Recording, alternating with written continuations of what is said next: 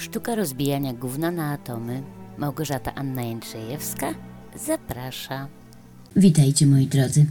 Przepraszam, że tak późno, ale musiałam zrobić coś innego i trochę mi zeszło. A już jestem i zaczynam.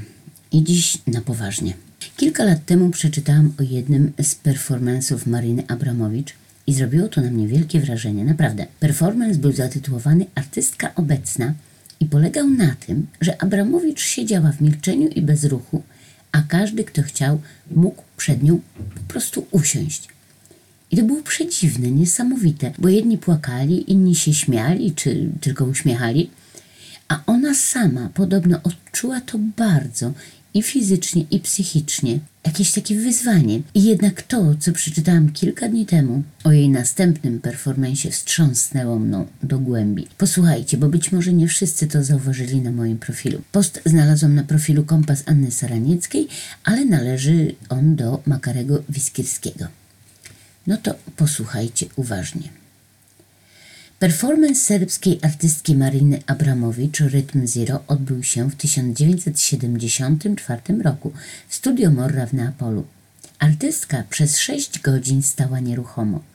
Obok na stole położone położono 72 przedmioty i kartkę z informacją. Tutaj leżą 72 przedmioty, które mogą być użyte wobec mojego ciała w dowolny sposób. Ja jestem przedmiotem. Biorę pełną odpowiedzialność za wszystko, co zostanie mi uczynione. Czas 6 godzin. Na stole znalazły się przedmioty dwóch kategorii.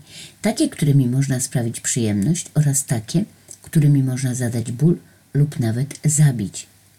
Wśród nich były m.in. słoik miodu, oliwa z oliwek, winogrona, ptasie pióro, woda, perfumy, wino, róża, bicz, agrawka, tabletki nasenne, świeca, zapałki, taśma, żyletka, penseta, siekiera, szminka, szpilki, nożyczki, siarka, prezerwatywa oraz widelec, piła, obcęgi i nabity pistolet.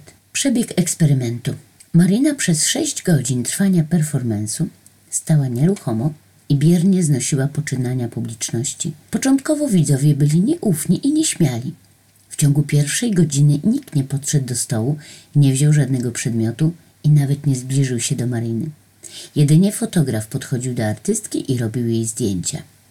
Dopiero w drugiej godzinie zaczęły się nieśmiałe podchody. Ktoś przyniósł jej kwiat i pocałował w policzek, ktoś inny oblał ciało miodem, pobrudził ciało farbą, połaskotał lub zmienił pozycję ciała. Ludzie robili sobie z nią zdjęcia, bawili się jej ciałem. Potem obserwatorzy performance'u się rozkręcili i na dobre stali jego aktywnymi uczestnikami. Widząc, że Marina Abramowicz rzeczywiście na wszystko pozwala i jest jedynie obiektem, stawali się coraz bardziej agresywni. Ktoś polał jej głowę olejem, inny uderzał ją cierniami róży. Jedna z osób zdecydowała się na pocięcie jej ubrań żyletką, obcięto jej włosy, podano środki nasenne, odarto z ubrania. W pewnym momencie ktoś zranił artystkę nożem w szyję i zlizał jej krew. Półnago Marinę tłum przeniósł na stół. Bezpardonowo rozchylono jej nogi i wbito nóż w stół pomiędzy nimi. Performance trwał, a widzowie mieli coraz śmielsze pomysły.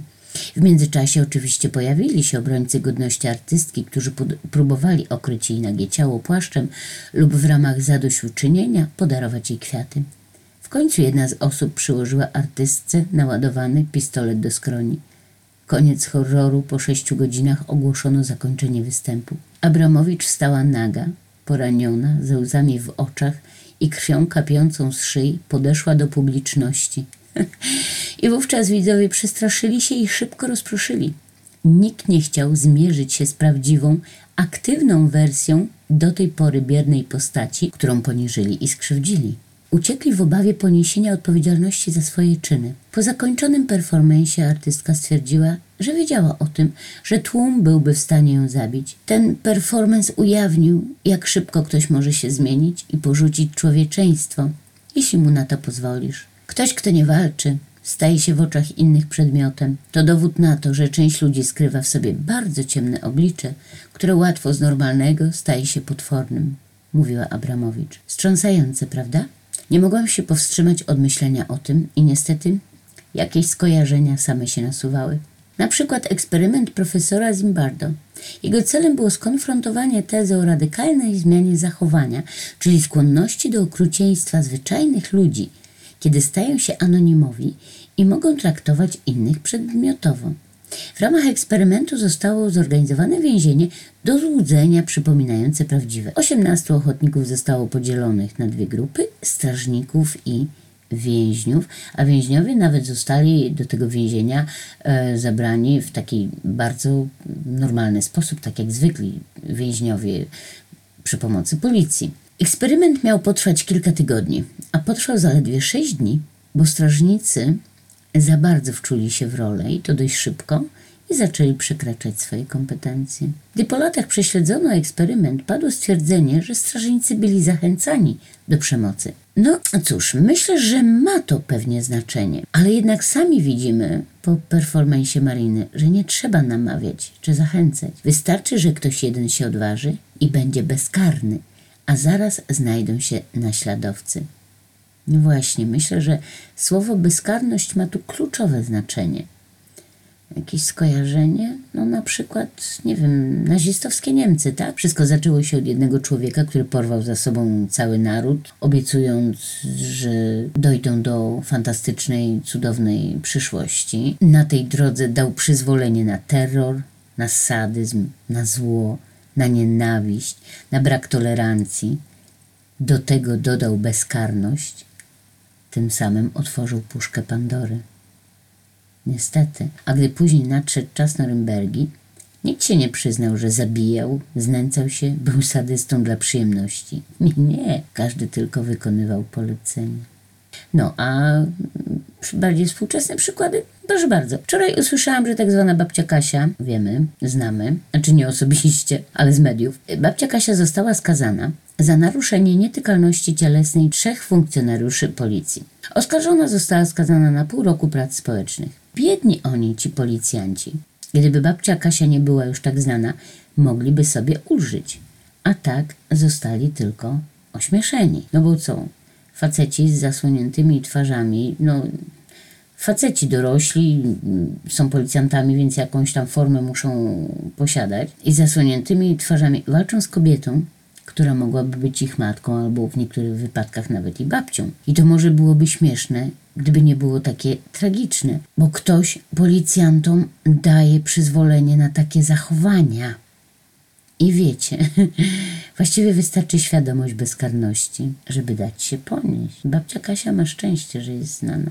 No, aktualna sytuacja na granicy i pozwalanie na śmierć innych. Podkreślam słowo innych, bo jest ważne. I wszystko, co tam się dzieje, dzieje się w imię przepisów. Serio? A kto tworzy te przepisy? Ha. Za przepisami, tak jak za systemem, stoją ludzie, twórcy tych przepisów. Ale jeśli w obliczu tych przepisów jeszcze człowiek odpowiedzialny za całe zło w moim kraju obiecuje postawić wielki mur, żeby tylko inni nie mieli wstępu, podkreślam słowo inni, bo ono ma naprawdę wielkie znaczenie. A ten człowiek, a właściwie to człowieczek, ma tak duże poczucie bezkarności, tak sobie wytresował elektorat i pieski, które aportują nie pytając o sens, że spokojnie może zrobić wszystko. Jak Hitler, Stalin, Czałszewsku, Pol Pot. Trochę inaczej, prawda? Zewnętrznie, ale wewnętrznie tak samo. Lubimy przekraczać własne granice i stąd na przykład wchodzenie na wysokie góry, nie wiem, skoki na bungee, triatlony, szkoły przetrwania, podejmowanie przeróżnych, naprawdę przeróżnych wyzwań. Na zasadzie co? Ja nie dam rady? Tymczasem siostra Chmielewska stwierdziła ostatnio, że nie zdaliśmy najważniejszego egzaminu. Nie zdaliśmy egzaminu z człowieczeństwa. To smutne a nawet bardzo smutne bym powiedziała. A na zakończenie może wiersz. Jego autorem jest Martin Müller, yy, niemiecki pastor luterański, teolog i działacz antynazistowski. Był zwolennikiem niezależności ideowej i organizacyjnej Kościoła od państwa, czyli takiego rozdziału o, o którym się mówi, a który jakoś nie może dojść do, do skutku, bo Kościół się bardzo broni. Ten wiersz jest bardzo przyszłościowym, jeśli chodzi o, o nasz kraj, bo za dużo osób czuje się bezkarnymi i w tym może być problem. Kiedy przyszli po Żydów, nie protestowałem, Nie byłem przecież Żydem. Kiedy przyszli po komunistów, nie protestowałem. Nie byłem przecież komunistą. Kiedy przyszli po socjaldemokratów, nie protestowałem. Nie byłem przecież socjaldemokratą. Kiedy przyszli po związkowców, nie protestowałem. Nie byłem przecież związkowcem. Kiedy przyszli po mnie, nikt nie protestował. Nikogo już nie było. Do usłyszenia następnym razem, pa kochani.